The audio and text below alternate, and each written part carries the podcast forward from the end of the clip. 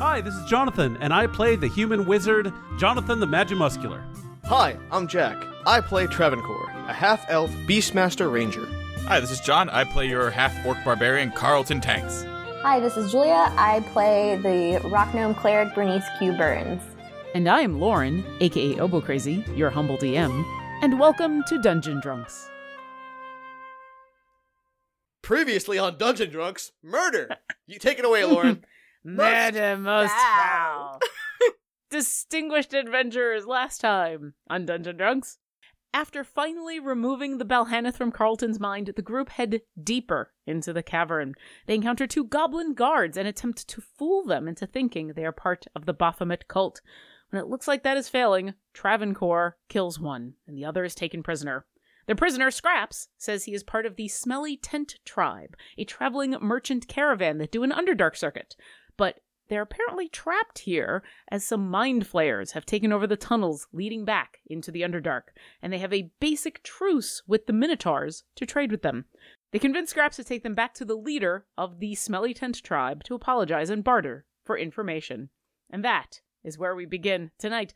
Welcome to Dungeon Drunks. I'm your DM Lauren, also known as Obo Crazy. As you might hear, I'm a little under the weather. I just got done with Emerald City Comic Con, which was a fantastic time, and uh, I did a lot of hanging out with people in very loud areas, and thus my throat's a little raspy today. Uh, I've got the low notes going on. So I am drinking tea, green tea specifically, with a lot of honey. All the honey, every honey. I've also I've got a little bit of bubbly water with some caffeine in here, but mostly I'm just babying my throat as much as possible. So if if I sound a little more quiet and raspy, it's you'll just have to get that as as an ASMR thing. It'll just have to be ASMR Obo oh, Crazy. Carlton, what are you drinking? So I am on the last of the shrubs that friend of the show Izzy gave me. Uh, this one is the uh, I was saving it for last because it sounded the least appealing. Uh, it's the beet and ginger with Szechuan peppercorns. Mm. It's not as bad as the other. Uh, well, not as bad. It's not my favorite out of the three, but it's not undrinkable. I also want to mention that right before my wife left, she said, and I said, "Hey, I have to go record." She said, "Okay, don't die," because she knows how this has been going for me. I told her that's up to Lauren, but mostly up to me. it's it's kind of up to a bunch of factors. It's not up to any one person, and you know the dice often have something to Yep. do with it. But yeah, uh, oh, and I am drinking it out of a Gremlins tiki mug this time. nice. Did you, are these like Alamo Draft House tikis? Yes. Okay. Yes, Alamo Draft House slash Mondo. Nice. I still have uh, a couple more to show y'all. I look forward to it. But for now, I look forward to Travancore. What are you drinking? Good people of Faerun. Travancore's choice this evening is the only thing left in my house. The last of the Macallan 12. First, Hey. There's a lot here. It's at least a double, probably more. And it's straight, so this should get interesting. it'll get interesting incredibly fast. But it'll also be very delicious because I know you like that stuff. Love it. So good. Bernie, what are you drinking? I am actually drinking something really cool. So, as some of you know, I just got back from the JoCo cruise. I, my voice didn't go, but I did drink a lot, and I'll be posting some of those on our Instagram because they had a lot of really awesome nerdy thing themed drinks, and I think you guys would love to see them.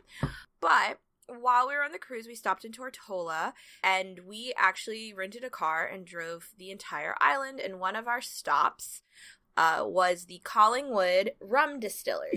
Uh, the Col- or, sorry, the Callwood Distillery. This is in Cane Garden Bay, Tortola. It's worth the trip because it's one of the oldest rum distilleries in the entire Caribbean. It's been, I think, pretty much constantly functioning for close on 400 years, maybe more.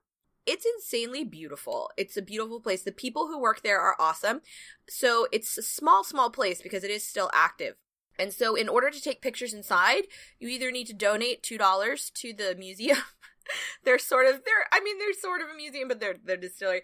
Or you need to buy something from their gift shop, i.e., rum. Oh, drat. Oh, oh no! Uh, what a del- hardship. we bought a bunch of airplane sized bottles because uh we did carry-ons That's a smart way to go. but they also let us like taste some of the like they were like they like we bought a whole bunch of stuff and we were just in there chatting with them and asking them questions and they just decided i told them to like get steven drunk and so they just started pulling out rums from under the counter that were in these big dark bot like giant jugs and they're like here drink a little bit of this. Here drink a little bit of this. And it was great because i was driving so i like took a tiny sip and then was like here steven drink the rest. And i honestly like i rum I've never had rum that has tasted this good before. It's it's they what they do is fantastic, and uh, the people are awesome, and so it's worth spending your money there, especially because this is a local place. And Tortola was hit as hard as Puerto Rico by Hurricane Maria, and if you go there, spend your dollars locally, please. Make sure your dollars don't sail away with the cruise ship. Buy, go, spend, eat locally, keep your dollars in their community. They need them. Um, so tonight I have the their lightest rum. Um, it's uh, their white rum, and it is from pure cane juice, and it is uh, 80 proof. And they said it was really great to mix, so I made myself a very classic rum and coke, and I love it because the coke does not overpower the rum flavor. The rum flavor is still so so good, and it's so super tasty. So cheers, Tortola. This is for you. Yay! Ah, that that sounds like it smells delicious, if that makes any sense. No, it smells so good. Their rum smells so good. Like, I think the white rum has some of that hard alcohol kick, but like the rum, all the other rums we've tried, it's you're not what it is alcohol, but it does not. It's so incredibly smooth and yeah. So we're breaking a little tradition. Also, thank you to those of you who said to um who shared your favorite tropically drink with us on our Instagram. You can Aw. share us your favorite place to buy rum when I post some of their rum photos. I like this plan. All right, Jonathan, you're you're closing us out. What are you drinking? Hey, it's Jonathan, and I play Jonathan the Magic Muscular. And tonight, I was going to have Jameson because uh, yesterday was St. Patrick's Day, and instead of having green beer, I drank an awful lot of Jameson. I went. I actually went out. Like I went out to a bar that was doing St. Patrick's Day things, and I had a couple of shots of Jameson. I had Jameson on the rocks, and I had something that I am going to name later. It's Jameson and ginger ale. It was quite good. And then we went and did escape rooms, and we did them a little inebriated, and we won, and it was great because I love escape rooms. But instead of that, I have something that was given to me the day before by friend of the show, Goober. It is once again one of his uh, Smirkin Beard meads. This one, though, is very weird. It's mead with mint and other stuff. It's a mead Gito. And it doesn't even like get a printed label. It's just got mead Gito on the bottle right there. I had we got together for some gaming and stuff, and I had some. It is really good. It there's a lot going on though. It is probably one of his more complex meads. He himself doesn't like it, but I've actually been enjoying it. So thank you so much, Goober. Uh, this has been uh quite good. Mijito. Mead yes, it's great.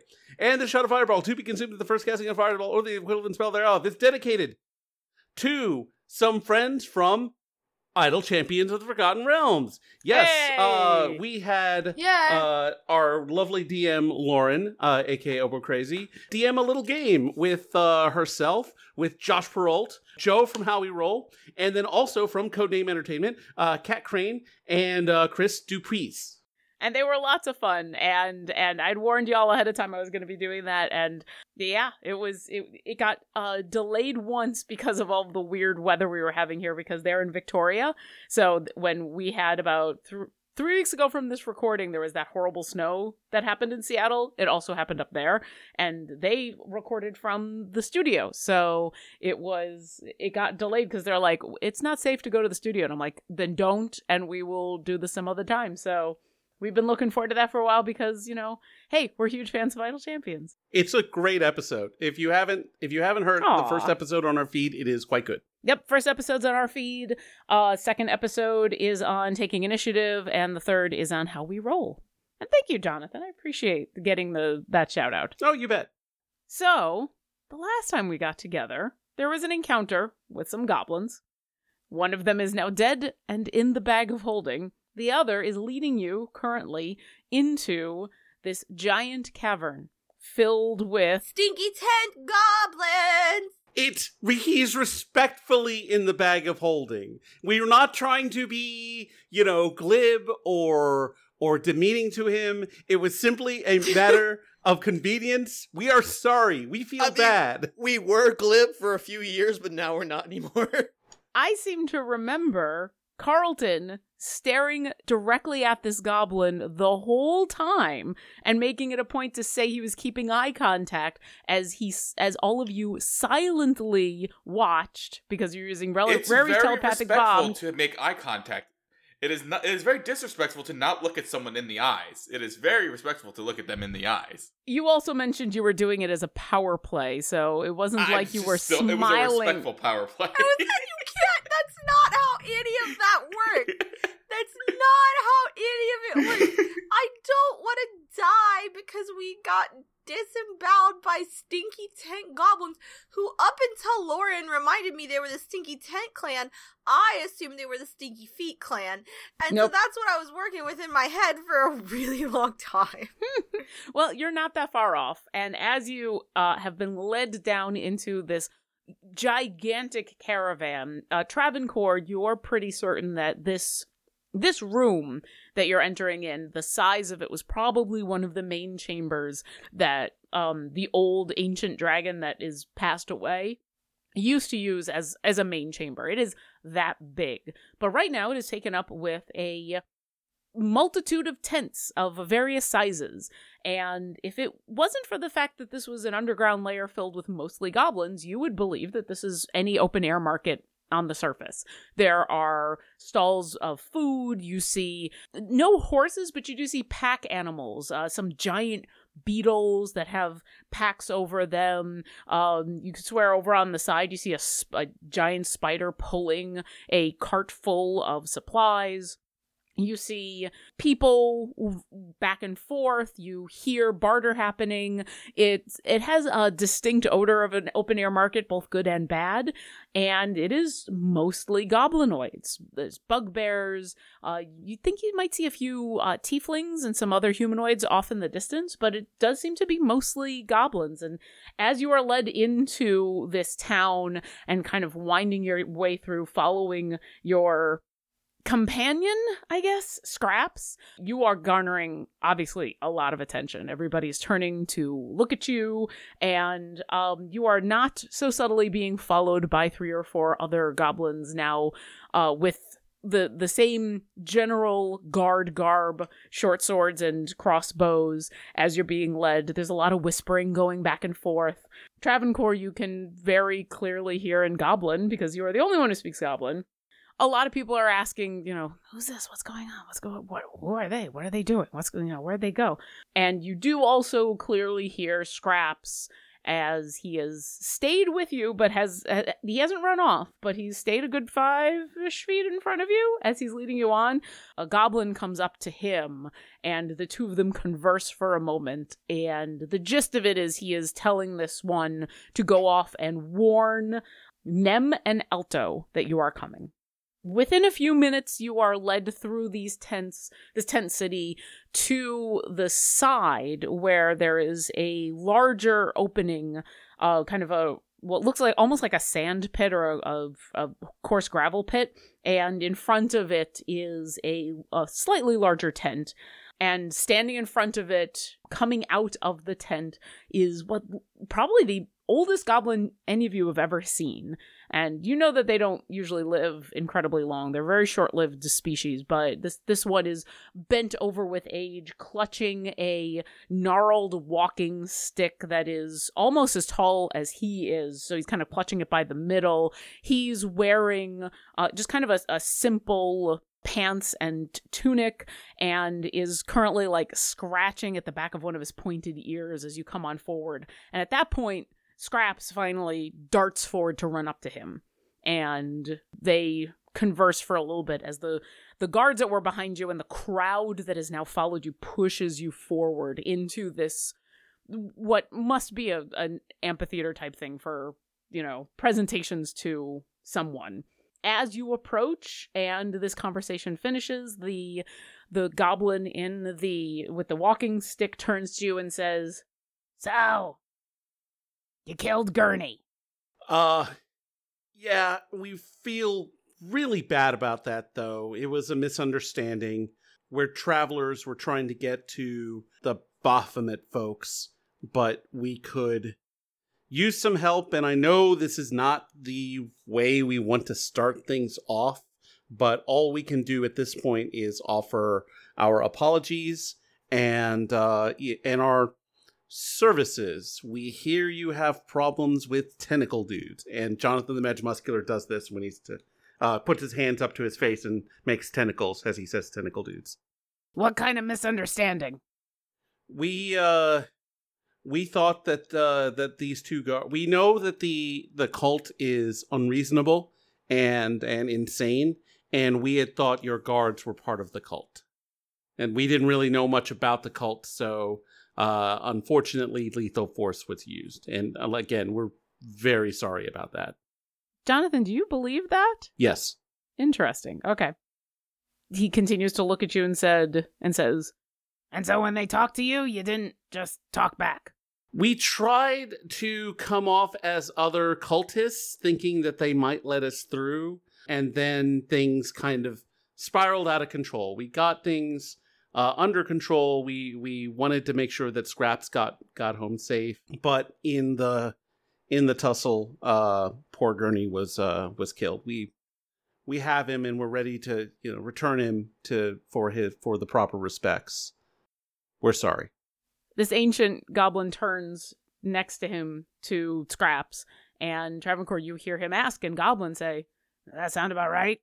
And Scraps says, "Well, uh, we were just asking them for information and what was going on because it was obvious that they weren't clans people, and and then Gurney was just shot. I mean, we didn't even draw our swords or anything."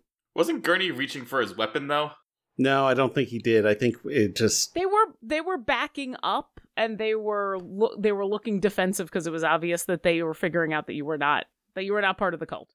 In Goblin, they continue to to talk for a, a moment or two in softer voices, and so actually no, Travancore, you've got the thing in where if you can see people's lips, you can read what they're saying, right? I believe so. Yeah. I think I remember that you've got that. Let's see, looking at my sheet, trying to see where exactly it would be.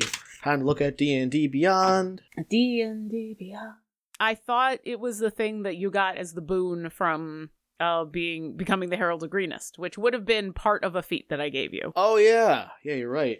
Shoot, you're yeah. right. If you can see a creature's mouth while it's speaking a language you understand, you can interpret it what it's saying by reading its which lips. is super convenient for me because I speak many languages. You speak a lot of languages. You're very good at languages. All right, so under their breath, you can see them continue to converse. They turn away a little bit, but not enough that you can't see their mouths. And the the clan leader says to Scraps, "So, are they are they evil? Should we just kill them? Are they just bullshitting us?" And Scrap says, "I don't I don't know. I mean, they they seem like they were mostly just upset that they screwed up something and they could have killed me and they didn't.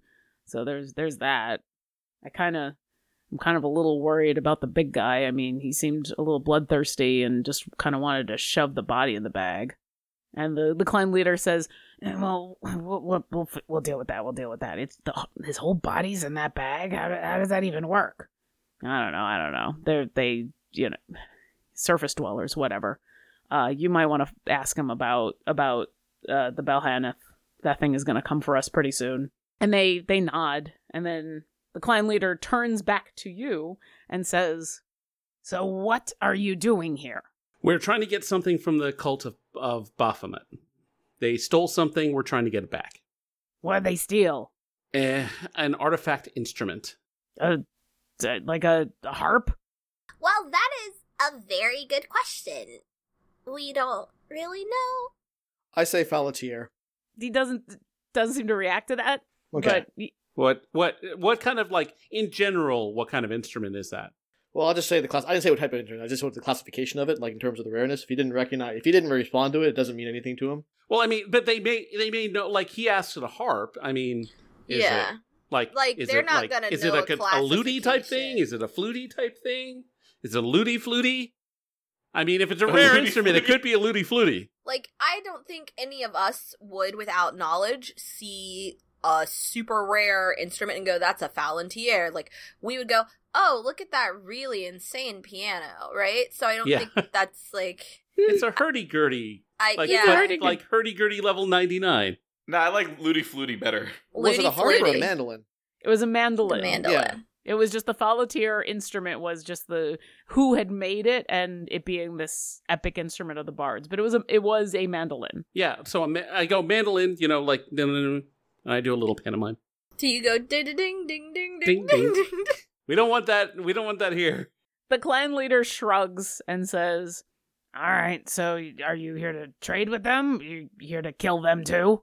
I mean, we're gonna try and sneak in and take it, and uh, we Yeah. have no love for this clan, so it we might kill them. I'd honestly prefer less death.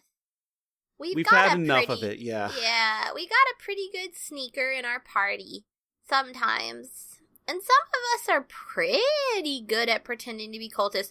The whole thing about not having a tongue, that's really good information for us. Yeah, it was not in the uh, intel we had gathered. Yeah, not in the intel. We were just kind of planning to sneak in, get it, sneak out, return it to the owner. Honestly, we didn't know that anyone else was down here. Yeah, we did. We did some intel gathering, and there were apparently Swiss cheese levels of holes. And it sounds like you had a fight with the Balhannoth. Yes, that was also about- not in our Swiss cheese memo. Yeah, that was not in the Swiss cheese memo, and so we've had this problem recently. They've been taking my my barbarian and and and mostly his brain. I mean, it stays in his head, but they kind of go in and scramble it a little. And I will admit, I got a little short with the Balhameth, and it did say it was going to eat him, and I just it just I lost my temper. It's been we've had several things take over our dear dear Carlton's brain, and I was a little bit frustrated. You know, after like four times, you can understand if something had taken over. It just keeps happening and happening and happening, and I. It's like God knows it's a weakness or something.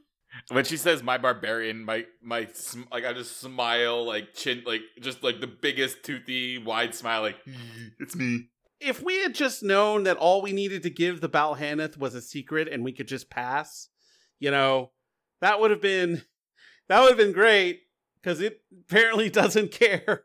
We didn't know I that. did give the Balhameth a secret, and all I asked was some in good faith stuff, biting my barbarian, and please put him down. And you know what he did? When I said just put down my barbarian, you'll get some good secrets, he bit my barbarian. We barely got out of there with our lives, so we were on edge. It's not an excuse, it's explanation. You know those T-shirts that are like "I'm with stupid." I imagine getting one that says "my barbarian" with an arrow pointing left or right. On the back, it's gonna say "Don't bite." Don't bite. Who's the real Well- barbarian? You certainly messed everything up. Yep. Cartooth is going to be all over the place looking for retribution.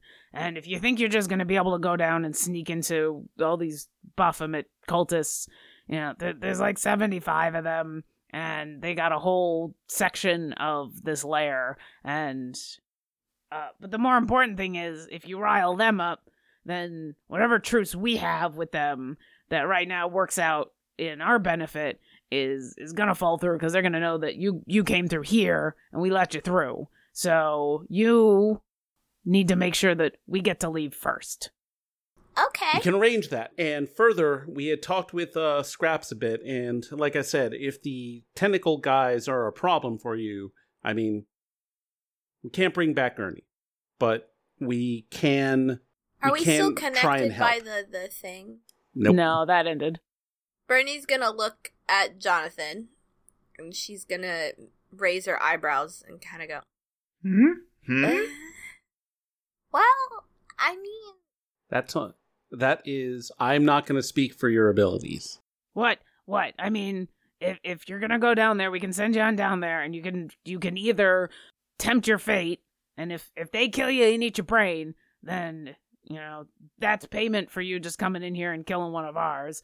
And if you kill them, then we can finally get out of here because between them and what's going on with the dragons and the fact that we're running out of things to to trade with, we it's time to get back on our trade route. We're sick of being here, What and if- if oh, oh, what if we could unkill Gurney? Well, that'd be an interesting thing to see. I don't see how that's a possibility. Um, Dead is pretty dead. well, I, she's gonna like, uh, like, kind of like scratch her head. I mean, sometimes dead is pretty dead. And she's gonna like look at her companions like, All right. Um, and uh, Travancore was like- says, use mine. if it made a difference. I think we could unkill Gurney if you guys could give us a place to stay for a few hours, for about eight hours or so, to get ready to deal with your uh, tentacle friends. If otherwise, bringing unkilling Gurney will might have to wait. So if you could house us for eight hours, then I think we might be able to unkill Gurney. I don't think you understand quite what's going on here. I don't understand a lot of things. I can. Then I'll I'll make it pretty clear. This is not a negotiation. You came in here, you killed one of my men, and now you're asking for things. And you're saying that you can bring Gurney back, but only if we give you stuff. no, No, it's not. no, even no, no. He's saying- saying that he's. I'm going to throw Carlton under would- the bus. No, he's could- saying that. Carlton Um, doesn't speak for the group very often. I, what Or I'm saying all. is You're not saying You anything, have Carlton. the You're not ability. saying Shut up, Carl- anything, Carlton. I'm not gonna. I'll do it no matter what. I'll bring him back. We shouldn't have killed him. I can bring him back from the dead. I promise.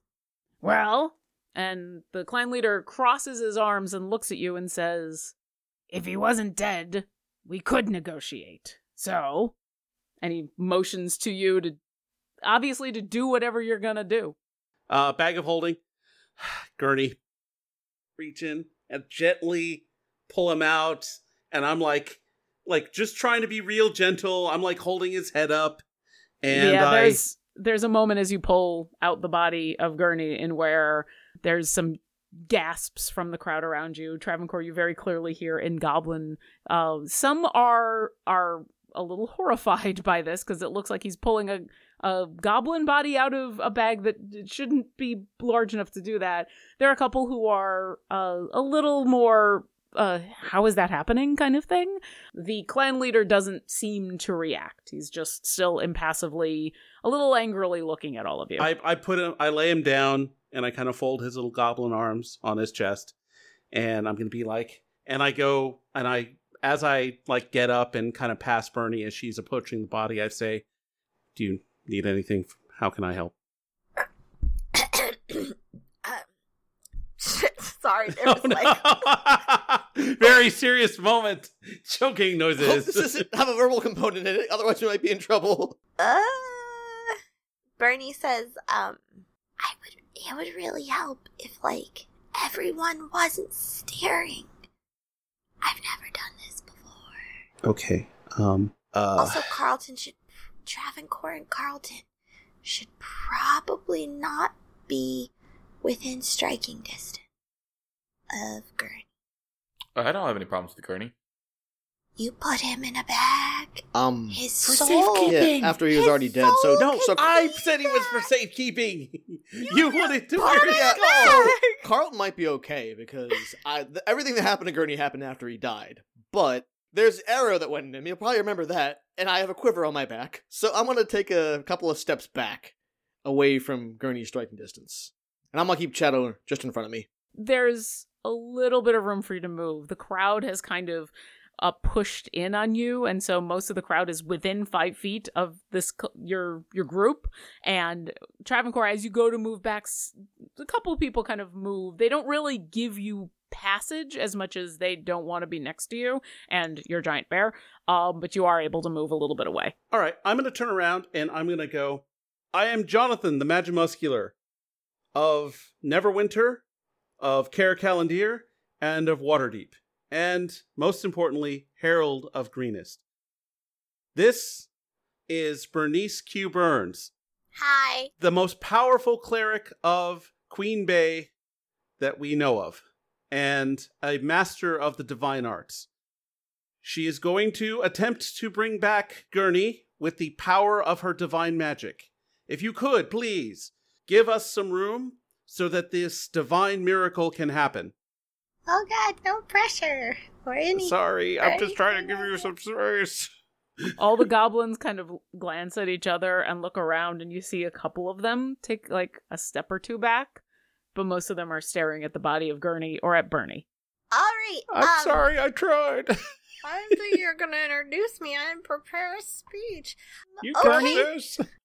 It is at this point I would like to remind you to read over the casting time of I'm assuming Raise Dead is what you're looking at. One hour. Everybody, um, if you're hoping for a show, um, I would remind you you might want to pee first. This is gonna take a while. This is gonna have an end credit scene, and you're gonna be waiting a while for it. A second one. Uh, so I think Bernie usually is. I think she's kind of glib with her magic. She she, it's a very powerful thing, and she likes to be underestimated. Uh, she boops peop- She licks her finger and sticks it in people's ear to heal them. She boops them on the nose. Uh, she pokes them in the butt. But she really wants to get this right, and I think she has a diamond for herself included. Right? She was given four. Right? Yeah. You were given four. Okay, so she's gonna use hers. Um, no, you're going to use mine. you don't know that. That is narrative. That is narrative fiction right there. Uh, uh, that's how that works. That's called uh, that's called dramatic irony, right? Hmm. Uh, I remember AP English. Well, I guess that makes sense because if you die, like, who's going to bring you back? Otherwise. no one. She dies. She no dies. No one. That's who. unless you're gonna Unless I take a few more levels and clay. take like twenty more druid levels. Well, very okay. very if quickly. you take 20 more druid levels, we're not going to be raising dead. You're going to be fucking reincarnating us. And all of a sudden, the human, the gnome, and the half orc are going to be the Genasi, the uh, Githyanki, and a fucking, I don't know, tiefling or something. I can't make you guys like satyrs or whatever, like all like Bernie Mr. would like to be an int. You So might. tall, so it's, not, it's random. Blah.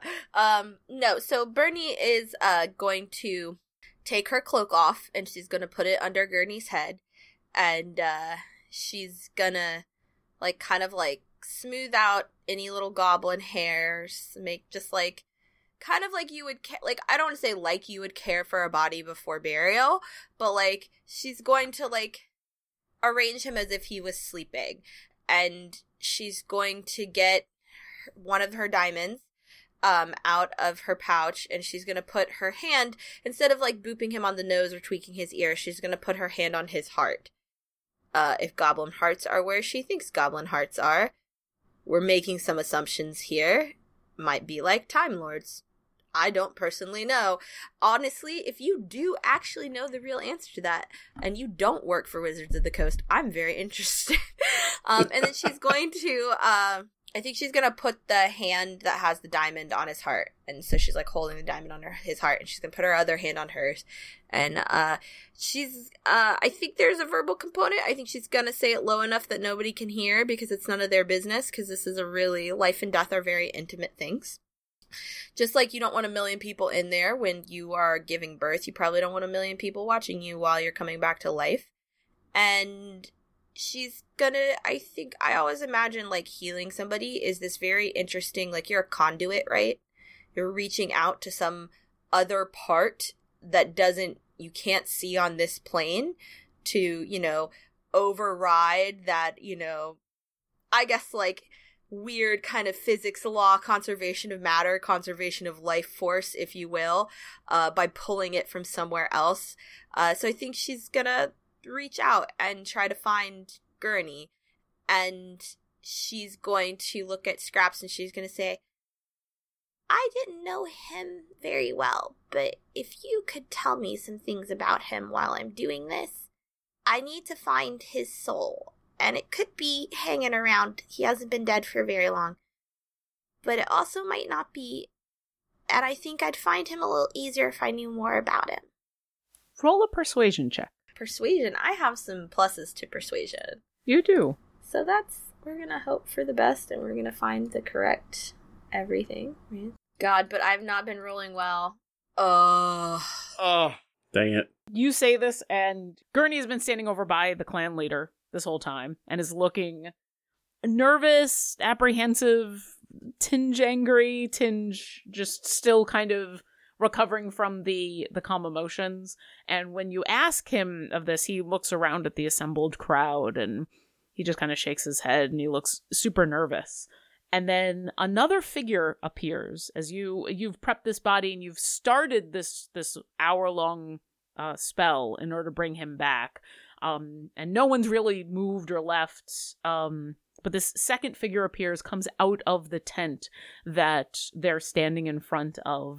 Another ancient goblin, um, a a woman. She's in uh, simple robes and is holding onto a large rock that uh, has carvings all over it she looks down she's looking down at the rock as she comes on out looks at the clan leader and, and gurney and, and stares at you for a very long time bernie. And she seems to nod a little bit and then she says tell her what she needs to know. And this seems to spur him on a little bit. And so he says well gurney he really he really liked horse meat and uh, we we we took the the the main tunnel a lot because he's he's kind of afraid of spiders and the lower tunnels have spiders and so he doesn't like that and uh um he's he's got he's got a brother and and uh, uh yeah is that enough Tell me what it was like when you first met Gurney. Uh we were we were young and and we used to go to go play with the dung beetles The dung beetles. Did Mm. not not like spiders. Definitely different. yeah, yeah no no he doesn't like spiders Doesn't like spiders. mm-hmm Okay. Doesn't actually say that I have to roll. Nope, you don't. sort you of just have to spend an hour. It's So- sort of a you choice actually, because you get to kind of decide if I find his soul. And so Bernie's gonna cast this, and I think she's like worried that she doesn't know enough or how to do this, so she's also going to pray, and she's going to um, uh, this is like her. This is not out loud, and she's going to say, "I'm really sorry. We messed up bad. Don't punish him for what we did wrong if we can fix it. Travancore, during this hour, what are you doing? I want to see if there's any way I can help Bernie at all. Like, if the, there's no role to do or whatever, but like, if there's any aid action, anything I can do, or is just she's just sort of on her own? You don't.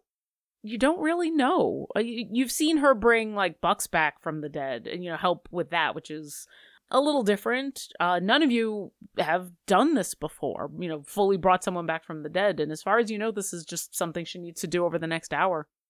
So it's it's kind of up to you what you want to do to help. Travancore is going to sort of, uh, well, I guess read the faces of of the, the the goblins and the people surrounded to see if he can read any signs of extra grief to see like who was closest to Gurney aside from Scraps and see if there's any information additional about about Gur- Gurney that he can glean from their faces or from their, their huddled masses because he's the only one who can understand their language. So if they're whispering to themselves, Travancore can see their their um their the mo- lips moving and he can probably figure out what's going on. Roll an insight check. Oh boy. All right, here we go. 22. So until this um older female goblin had walked out, there was little whispers going on throughout the crowd. They were being very quiet because they were listening in on this conversation that you were having with the clan leader and with Scraps.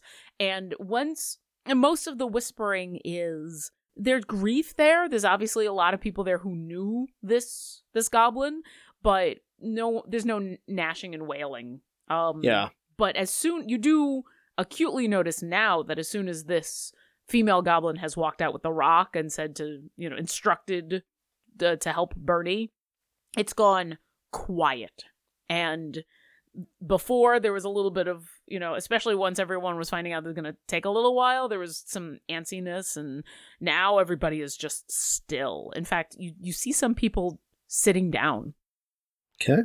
Travancore is gonna. Well, I, th- I think Travancore's not gonna say anything actually, because like I think Bernie, the more they talk, the more she's distracted she's gonna be, the more self conscious she gets. So what Travancore is gonna do is something that he does not do. He's not really raised to do, but given the the, the, the life path of of his life, he's going to quietly talk to himself and sort of pray to both Bay and Ecthearn. I don't think Travancore knows enough to not only to pray to one god.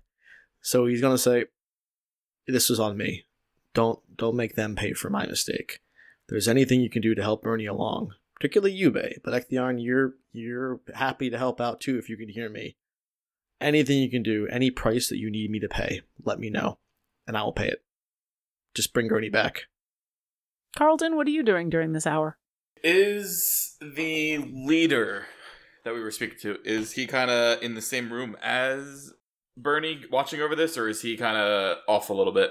He's so you're still in this giant cavern. You're just over on the side of it in this gravel pit in front of a tent that they've come out of. They're about 20, 25 feet away, the the leader and this there's three of them. The the leader who's been talking to you, Scraps, and this older woman who's walked on out. And as she has begun this spell, they continue to just stand there. The the leader still has his arms crossed and is just kind of he's he's a he seems a little angry, but he's just kind of staring at in the general direction of Bernie and this and the the body. The other two are kind of glancing about, uh, but also staying pretty still. But right now, everybody's is is pretty silent and still. All right, I'm gonna. And he was speaking common to us, right? To you all, yes, he was speaking common. There were a couple of times where he turned to scraps, And, but that was in spoke goblin. Okay. Yeah. So I'm gonna kind of, you know, I'll I'll sheathe my weaponry, uh, and I'll walk over to him and I'll be like, "Uh, your king, highness, leader. Uh, I don't know what to address you by, but I got shushed earlier, so I wanted to just make sure we were clear. I wasn't trying to negotiate over your bringing him back. What I was trying to say was." We didn't have the resources to do both right away. So I was trying to say, kind of gauge if we could do this, then we might need a place to stay to be able to take care of the mind flayers for you, or we could take care of the mind flayers and do this later, which is what I was trying to say, but I'm not usually the most articulate. So I apologize if it was misinterpreted as me trying to negotiate over Gurney's life. That's not what I was trying to do. Roll a persuasion check. Persuasion. Oh, All right, yeah. Well, 16. decent. I'm not even looking at the roll twenty. It's just kind of funny watching all of you. go, "Hmm, yeah. yeah, I don't think I told you about my persuasion. I just went, uh. Yeah. Uh. Yeah, so 16 to say, you know, I'm being truthful. It's like, I don't speak good sometimes, and I miss, I, it was misinterpreted, so I wanted to clear the air. So you say all this, and the whole time that you've been talking, he has been continuing to stare at the the body. Uh-huh. And as you finally finish up, he looks at you and he says, "You're gonna address me as clan leader Alto." Clan leader Alto. And then I say, well, uh, clan leader Alto, and then I literally say the exact same thing over again. He he seems to let you say it. You, you don't get a sense that he's like impatient for you to stop, and then he nods and he says, "Go be with your friends. Let's see how this turns out." Cool. And I thumbs up him and I walk away. Jonathan, what are you doing during this hour? Uh, Jonathan the Magimuscular is he's watching Bernie, and he's gonna silently uh, to himself say a prayer to Queen Bay, and be like, Queen Bay, we know you're mighty. You know we know you're with us. We could really use your help at with this one. And nobody likes B- Baphomet. Uh, we want to try and accomplish this mission, but we also want to make sure that we we make this right. Any help that you could give would be appreciated. Love, Jonathan the Magimuscular. Roll a religion check. Not great at I these. feel like it's like Bernie has tried to block all of this out. And it's just like it's like one of those things where she's like trying not to comment. she's just like try to bring this guy back. Oh my god, don't make it Yeah, I'm- worse. I would say all of this is happening at a respectful tone and a respectful, even Carlton's chat at a respectful whisper. And your focus is, once you got this information from Scraps, your focus is 100% on the the the ritual and the spell. So I don't I don't think any of this is distracting you in any way. Okay, because like yeah, she's just trying to concentrate, and I'm hoping this is not any kind of background noise. No, no. This isn't this isn't something that's distracting you enough that w- there would be a problem. Well, I rolled a natural one, and I failed Oh. miserably because I suck. Apparently, I don't know. Jonathan, you, I mean, you don't suck. what distracts you out of your prayers? I don't know. Uh, just this whole situation, I guess. Because your focus is not so much on something that you are doing. And so you're seeing this assemblage around you as they slowly realize this is going to take an hour. And so they're all just sitting. They, they start to one by one sit. Uh, as this hour comes to a close, the you are encircled by seated, crouched goblins watching as Bernie finishes up this ritual. Bernie, you finish. The hour comes to an end. You feel the the. You said you'd put the diamond kind of under your palm on his chest. You feel it warm, and then it's almost as though you feel yourself pushing it into Gurney's body. And it just very slowly pushes on in. And that warmth that was under your palm from where the diamond was spreads out.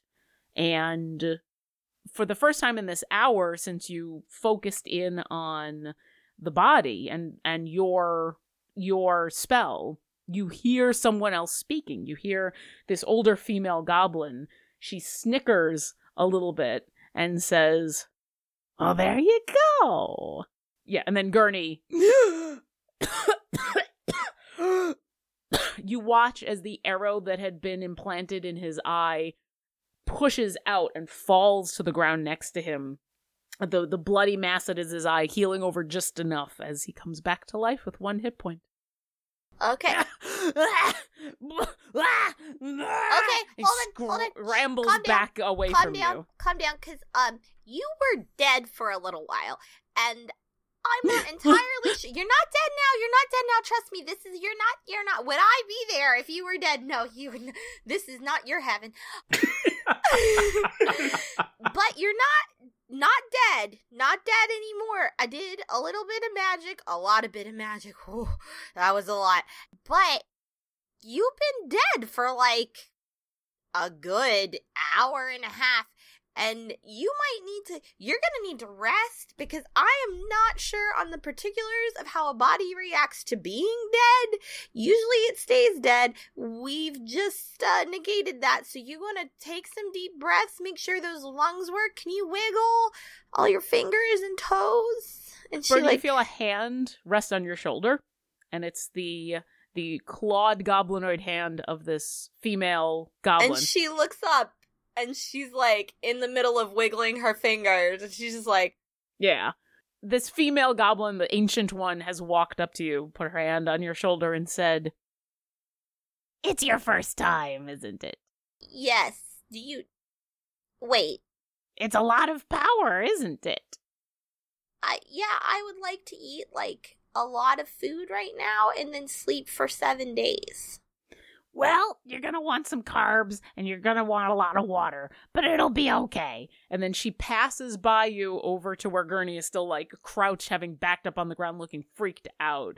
And you hear Gurney say, in well, actually, only Travancore would understand. You hear Gurney say to this woman, Neb, what happened? What? Where am I? What's going on? What's going on? And the woman crouches down and touches him on the shoulders and says, It's gonna be okay. You're gonna be fine. And she pulls what looks like this weird mass of mushrooms in a bag out of her pocket and holds it up against the eye that uh, you had shot him through and said, Put this here and go get some rest and go, go, go eat a big meal in a little while. You're gonna be fine. "Oh, it doesn't restore missing body parts." So would you say that the uh arrow destroyed the eye before it destroyed the life? you can see that it's it's pretty damaged. It's it's pretty nasty there. What's up, Travancore? Uh, Travancore is going to say in Goblin, I can heal him a little more if that's okay. And she'll turn to you in Goblin and say, Ah, that's okay. I'll get him some more tomorrow once he's gotten some food in him. Go on, go go be with your family. Go on. And you see um one of the all the goblins have stood up as soon as Gurney came back to life. There's a, a bit of joy, there's a bit of surprise, there's a bit of ah, and one one of these other goblins comes running out to grab him and take him back with him through the crowd. And then nails him, does one point of damage, and kills him again. He's like, oh, and Bernie's like, oh, Fucking damn Stumps it. his toe. Yeah, At, at, at, when- as- at all this, as soon as there's a beat, Jonathan the Magic Muscular uh, raises both his muscular arms like, Buzz beam! The goblins all kind of look at you. Yeah, and Bernie kind of does like a really weak like Yeah. like like like the I don't think it's like Catholics do, but I really do like like I don't know. I've always enjoyed that Catholics have like fun little hand motions. They get to do the YMCA when they pray. Jonathan the Magic Muscular is going to go up to Bernie and like put his hand on her shoulder and be like, "How you doing?" I I think I would really. That was a lot, man.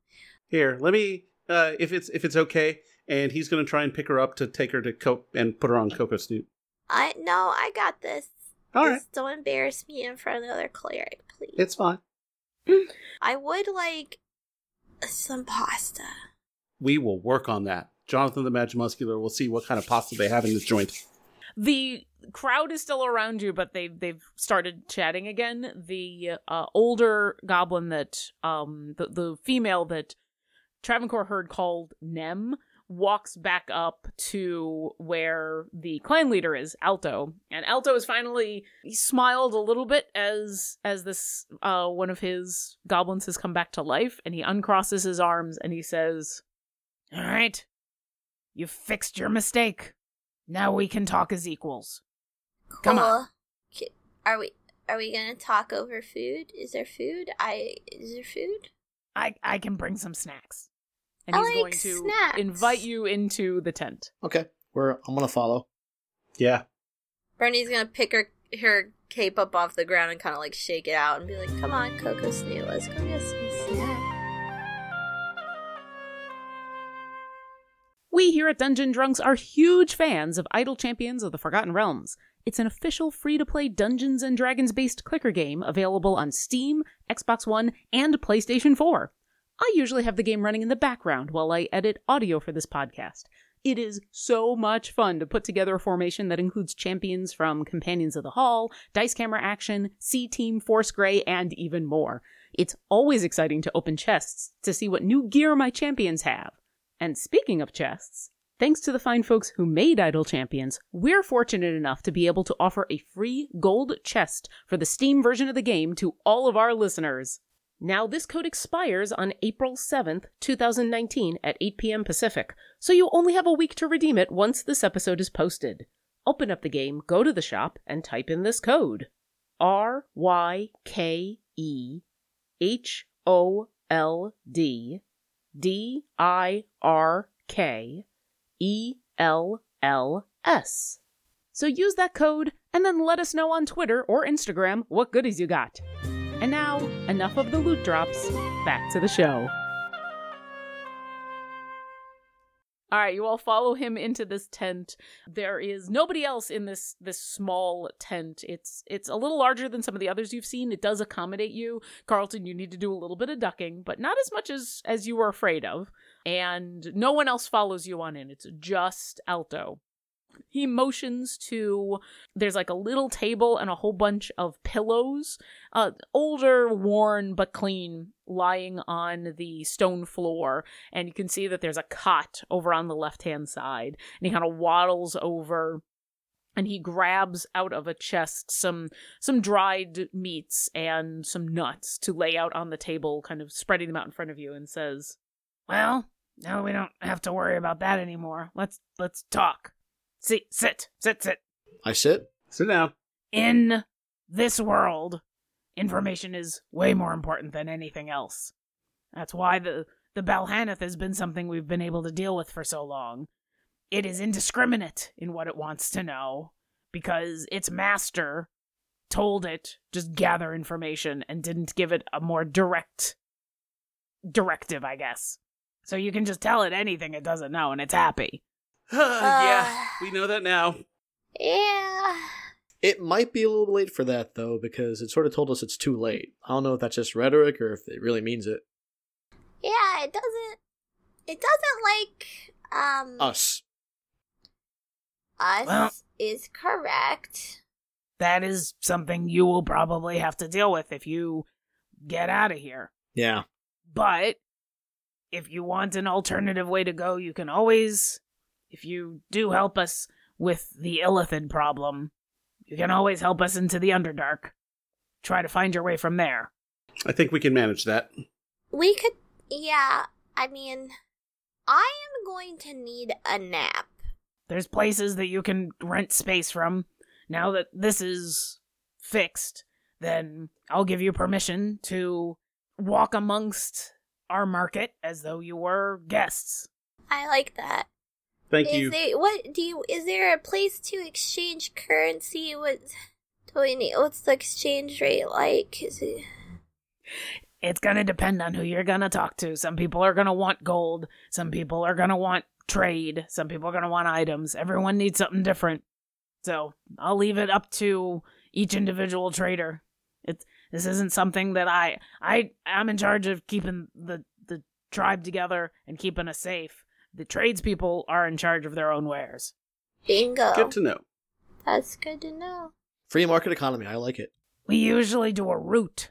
We usually stop here once every 50 years or so. Uh, we weren't sure if we were going to come back after Sekaret died, but it seemed to still be profitable what with the what with the the cult. But now there's a lot more going on here than before. Travancore chooses the secret dialogue option. What are you going to ask? I just say, secret? Who is he? That was the ancient dragon that used to live here. Ah. Doesn't live Oh. dead? Is that the dead? Uh, dead. I feel like I remember hearing something about dead. Yes. Can't bring that one back. Been more than ten days. As far as I know, it's been about less than 200 years. Yeah, I got nothing for you. We could talk to it. I think. Well, its its bones are down the opposite passage, and he points off in a direction. He says, "I would not recommend going down there. There's been these two fearsome dragon beasts, and they guard that tunnel.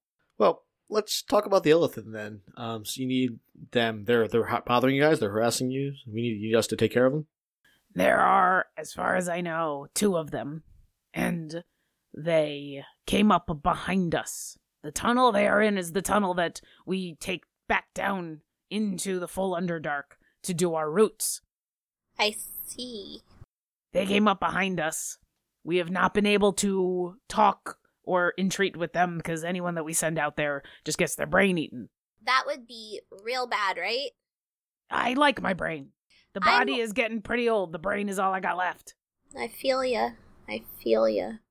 If we thought we could trade with them for passage, we would have by now. We've pretty much bled the the cult dry of anything that we're actually interested in.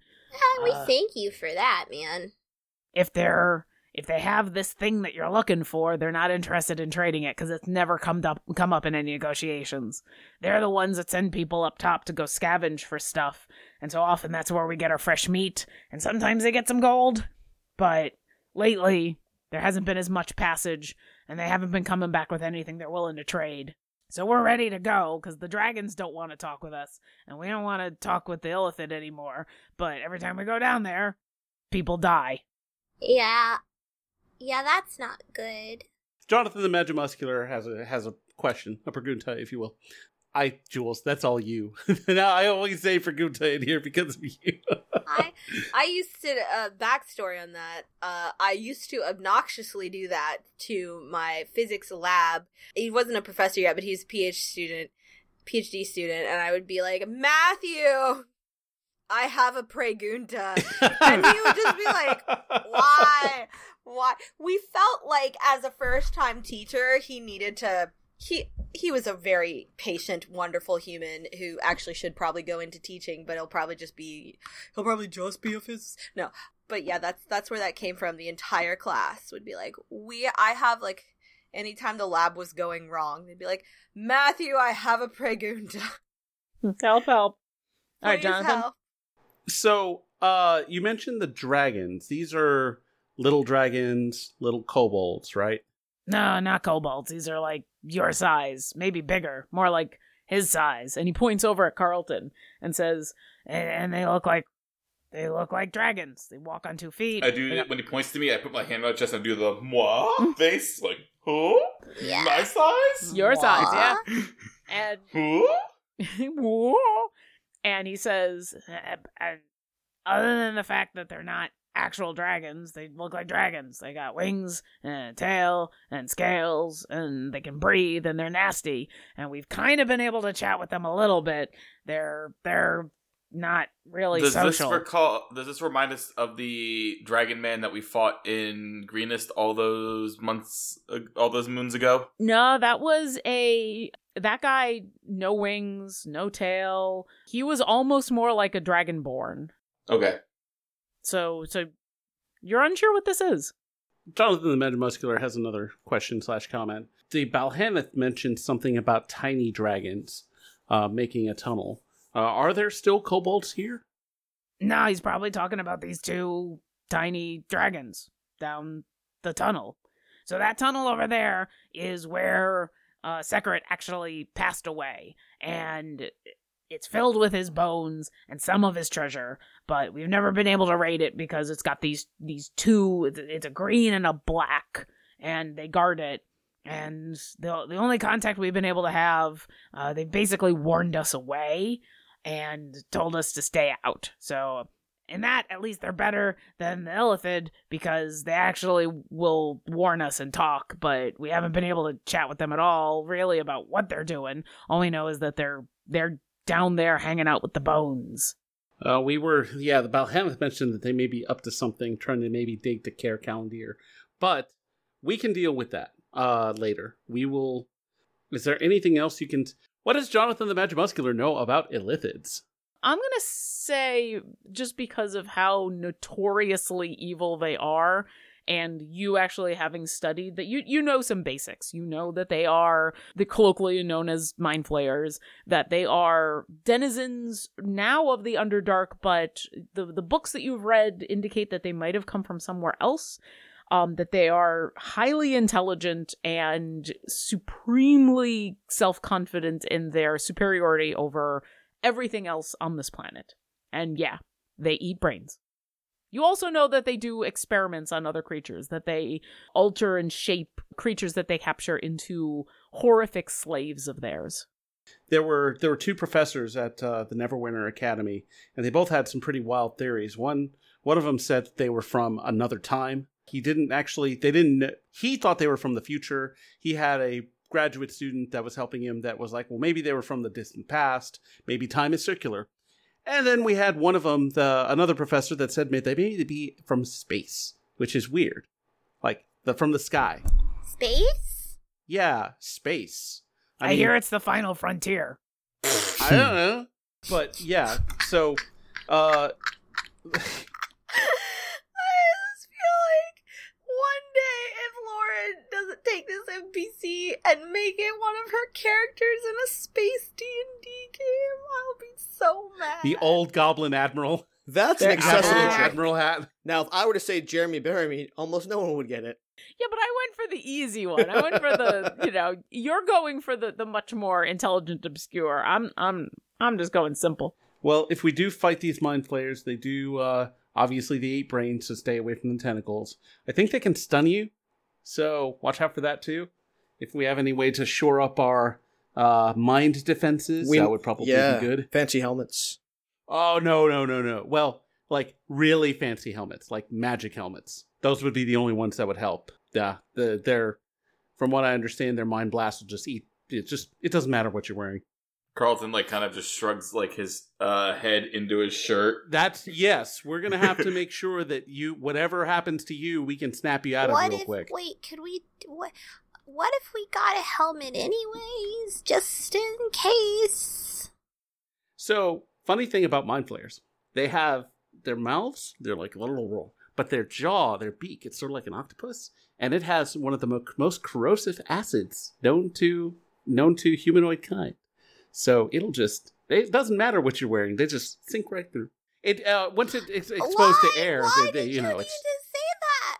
I I'm so I'm sorry, I ma- I minored in aberrations.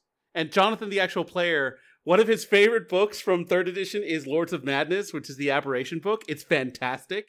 Did you know there's a serpent that is has like five little wiggly arms, and what it does is it inserts itself into a body, and then it goes up and out and down, and it controls not only your brain but also inserts its like its tendrils all through your body, and then it basically wears you like a puppet. I don't. Yeah. I don't think those are a thing anymore. No, Bob, I knew one from way back. Oh shit! wow, That's a thing. fascinating. that happens.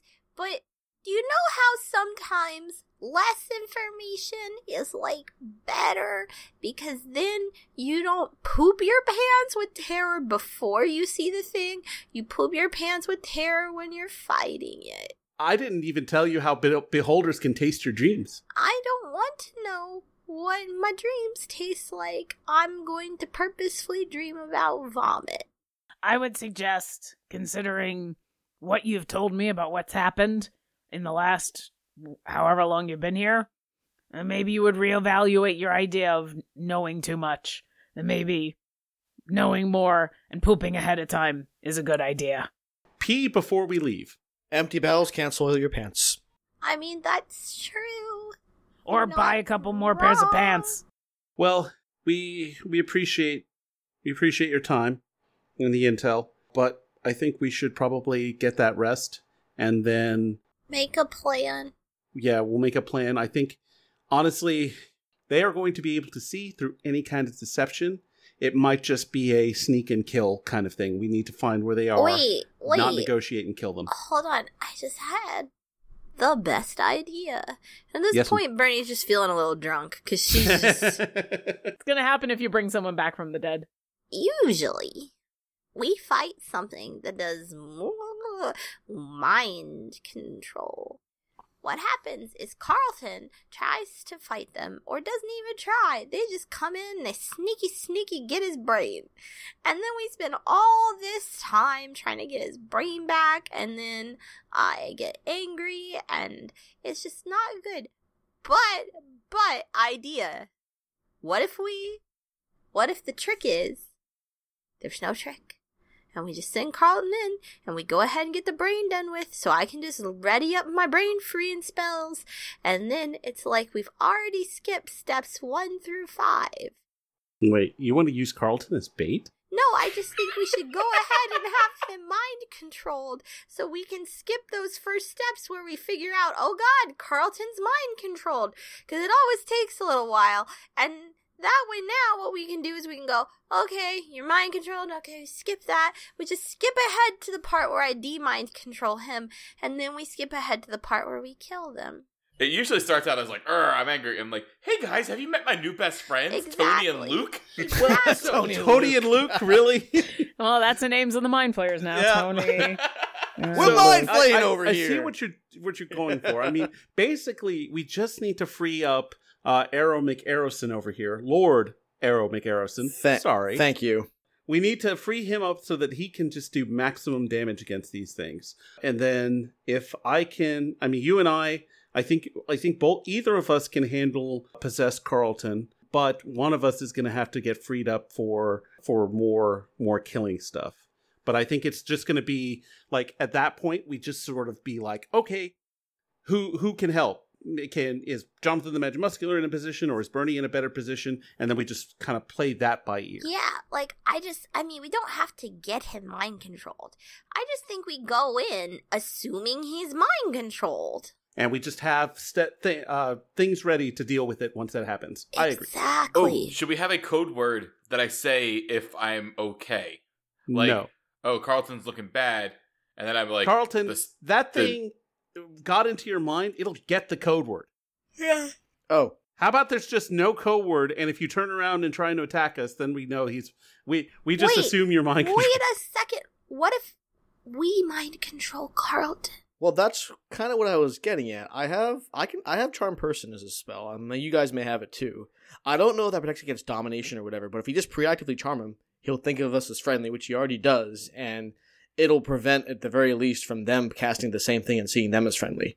I think what happens is uh, one charm over overwrites the other. I've been working on several charm spells, and if I'm counter charmed, then uh, and it might not be it, it. Yeah, I don't. I don't think just because someone is charmed doesn't doesn't mean they can't be recharmed. Well, yeah, but then they have to roll against the existing charm. It'll be like a charm off Nope. situation. you could No? per- They just per- take you over. Could, Oh, prepare charm person. That's a great idea. If they take over his brain, we can just go. Now we c- now that goes the other way because if they charm him, then we could counter charm him. I've actually, and this situation has uh has illuminated the need for for such non lethal means. I have been working on a way to charm lots of people. But I need, uh, if I can get that rest, then I can finish the final parts, and uh, I will have the spell ready for tomorrow. Wait, wait, hold on, hold on. yes, um, She looks over to the goblin who's probably like, huh, these are some interesting people I have here. You want to know something funny? And he's not gonna like me telling you this, but I'm going to tell you because I think you'll get a kick out of it. He's Hit got me. this spell that puts people to sleep, and he likes to use it during rather important situations, and it never works. It's sort of like if you ever had a limb go to sleep and it tingles, I kind of imagine that basically he just makes them tingle all over until they fall down. And he usually gets like a leg. Your to be leg fair, goes to sleep. I've used it twice, and I, I have a fifty percent uh, success rate on it. He does. That's not a Yes, you pass in successfully any put me to sleep. academic institution, but that's fine because now what I think he's gonna mass charm person, and I think that's going to be incredibly interesting. Honestly, if it wasn't a danger to your life, I'd tell you to come along and watch. This is targeted, so I can choose who I charm. Oh, All I ask is that you don't pull any of that shit here while you're in town. No, no, no, no, Oh, no, no, no, no. no, no, no, oh, no, Oh, no. absolutely not. Once you're outside, go go do what you want. While you're here, you abide by our rules, okay? Yes, um, In No killing people, no charming people, no killing and then charming people, no stealing uh, from them. Leader Alto, is there We a place for us to stay for the night or We day can- or whatever time it we is? can We rent can camp, a rent them. campground space. we can rent campground space. Yeah. Yeah. and there's there's some people who'd put you up depending on what you wanna want to trade with them. We got a, a blacksmith and a couple traders, and uh, as I said, as long as No funny as, business. As long as there's no other funny business, then you're welcome to to trade in the Smelly Tent tribe. Okay. I feel like uh, we should go find a campground. Yeah. I'll give you some advice. Yes. There's two guards you should go talk to who are the ones that are in charge of the passage that leads down back into the Underdark that the elephants have taken over. Uh, it's Curdle and Serby. You'll probably find them over there. If you don't find them over there, you'll find them nearby. They probably know more about what's going on that way than anybody. And if you're looking for some supplies, then there's a couple places in the camp. We got a blacksmith named Smasher.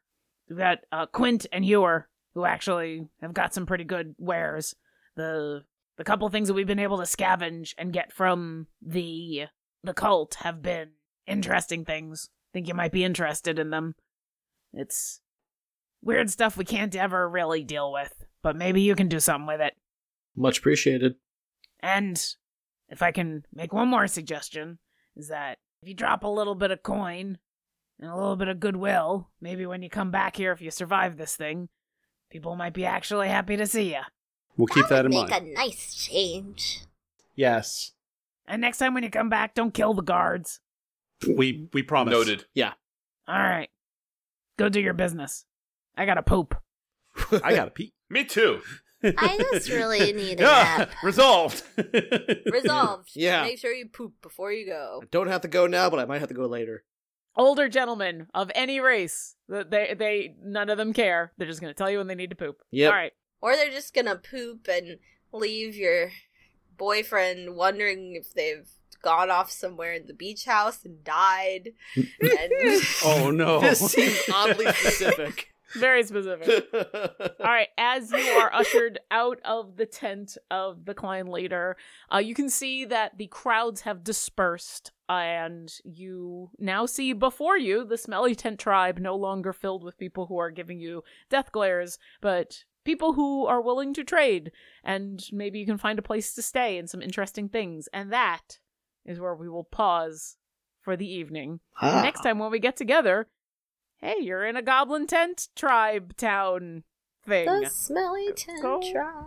Go go forth So- and have some So fun. So close to our level 11. So close. So I know. close. I know. You got to find somewhere to sleep though. But first, some experience. For deciding on bringing the goblin back to life, And for the role playing that happened amongst all of that, I will give you a total of 4,000 experience to split easily between the four of you. Yay, simple math. And next time when we get together, shopping time, I guess? Shopping montage. Shopping Everyone look forward to that. Thanks for listening to our adventure. If you've enjoyed our show, visit us at dungeondrunks.com for links to all of our social media, pictures and bio of our cast, a full list of credits, and more. We'd appreciate it if you left us a review, and we would love it if you come support us on Patreon. Visit patreon.com slash dungeondrunks to sign up. Thanks again, and we'll see you next encounter. We appreciate all of our patrons and extend a special thanks to our Artifact and Wondrous tier patrons. Thank you, Megan, Linnea Boyev, Lori, aka Calamity Jane, and Hunted Shadows, LLC.